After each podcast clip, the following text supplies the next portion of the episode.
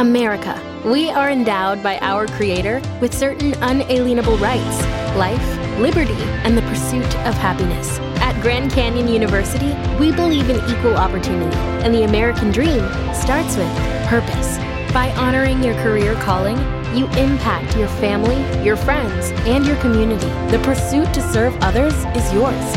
Find your purpose at Grand Canyon University. Private, Christian, affordable. Visit gcu.edu. Welcome, guys, to Twisted News, where we cover some of the most strange and insane cases currently happening in the world. I'm Andy Fitzgerald, and thank you for tuning in.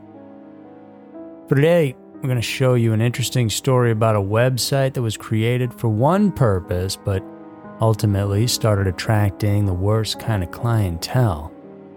And in the second story, it's a morbid one about a teen in Las Vegas who was imprisoned in her own home for over a year.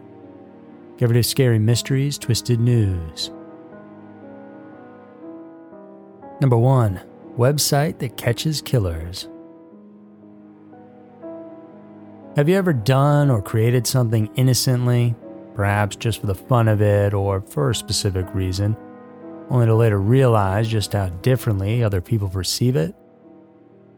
I'm not sure I have, but Bob Innes certainly knows how it feels. In 2008, Bob revisited a website he created for a previous prospective business he and his buddies had toyed around with making. And what he found in the inbox over there was nothing he ever thought would happen, although in hindsight, it actually made a lot of sense. Hundreds of emails from all over the world flooded the website, with each email seemingly worse than the next but they all shared in the same dark nature as they were all inquiries about hiring a killer. The website's name was pretty clear as to why this happened. It was, after all, www.rentahitman.com. Now, the background on it is that back in 2005, a group of men who were part of the IT program at Empire College in Northern California thought of starting up a business that specialized in the penetration testing of a network, which is done to strengthen that network by figuring out its vulnerabilities and resolving them. And Bob came up with the domain name of their budding business, rentahitman.com. He explained that this name was a play on words and that the targeted customers would rent or hire them to check the hit a term in IT that is a website analytics metric, and man because they are a group of men. The domain name was a hit among the group, and on the 5th of February 2005, for $9.20, the website was up and running. But nothing much came of it, especially because Bob and everyone else graduated in June of that year, and then they went their separate ways. Because Bob didn't feel the need to pursue the business, he decided to try to let the domain go, but ended up keeping it as the attempts to auction it off were unsuccessful. And there it sat for years until he went ahead and opened it up to see all those creepy emails. On one hand, it made sense for other people to think that the website offered murder for hire services, but on the other hand, and what Bob found ridiculous was the fact that some of these people truly believed the site was legitimate and were even willing to give out specific details of the who, where, and how to's of these murders they wanted to be done. He then decided to sort of give in to this seemingly dark demand and he revamped the site to match those clients' expectations, but this was only a parody site However, despite this, there were still some people who took the bait and exposed themselves as either clients soliciting for murder or as actual killers looking for jobs. Bob recalled that the first serious request he got was in 2010 from a British woman named Helen Kaplan. She shared that she wanted to have three relatives murdered as a form of retaliation for cheating her out of the family inheritance.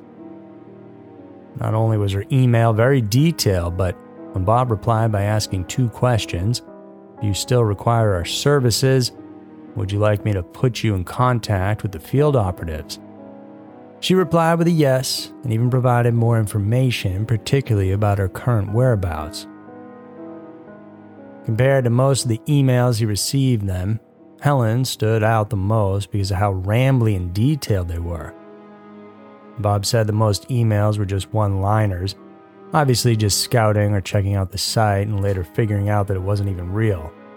But not Helen. This made Bob feel uncomfortable, and so, after doing intensive research to check the legitimacy of the addresses and other information she provided, he did find Helen the field operative he felt she needed best. He reached out to a cop friend and gave out all the information he got from the email exchange, and he in turn contacted the authorities who had jurisdiction over Helen's location. During that time, she was in Canada and was ultimately apprehended before being sent back to the UK where she was from.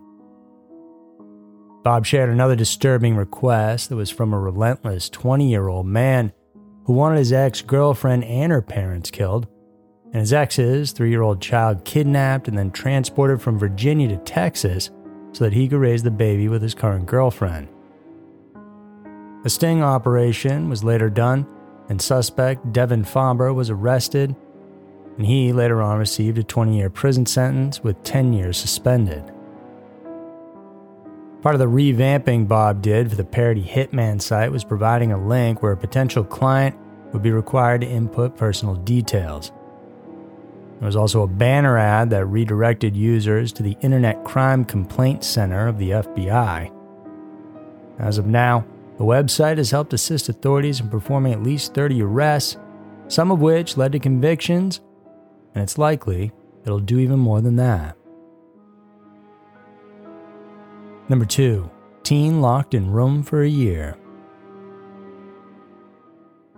Home is supposed to be a happy place, especially for any children inside, as it's not only a shelter keeping them shielded from the elements, but also the family there should be providing the much needed love and support that they need to grow. But unfortunately, children all around the world still suffer from all types of issues happening within their homes, and this story is an extreme case of that. On November 4th, 2022, a resident in a home near Alexander Road and 5th Street in North Las Vegas witnessed a teenage girl across the street attempting to climb into her bedroom using a ladder. This girl was her 18 year old next door neighbor, and when they contacted her, she asked them for food and water, and even shared the ordeal she had been experiencing at home. This prompted the resident to call the police, who then arrived on scene. One of the three adults in the home, Addie Gonzalez, tried to prohibit the police from entering the house, but because they saw the teenager in the bedroom window on the second floor, she relented, and the police were able to check on her and talk to the family. Now, Addie is the girl's mother, and according to the teenager, she had been locked up in her room for more than a year by her mom, as well as her grandmother, Maria Passarin, and a man named Daniel Mezcua, whose relationship to the victim is unclear. And the door to the room had a deadbolt lock on the outside of it, which needed a key to open it, meaning the family decided when to let her in and out. The girl had barely eaten anything since the previous night, so she snuck out of her bedroom window to drink water from the neighbor's backyard hose. To climb down, she tied her clothes together. The girl also shared that she could only eat when her mother got home from work.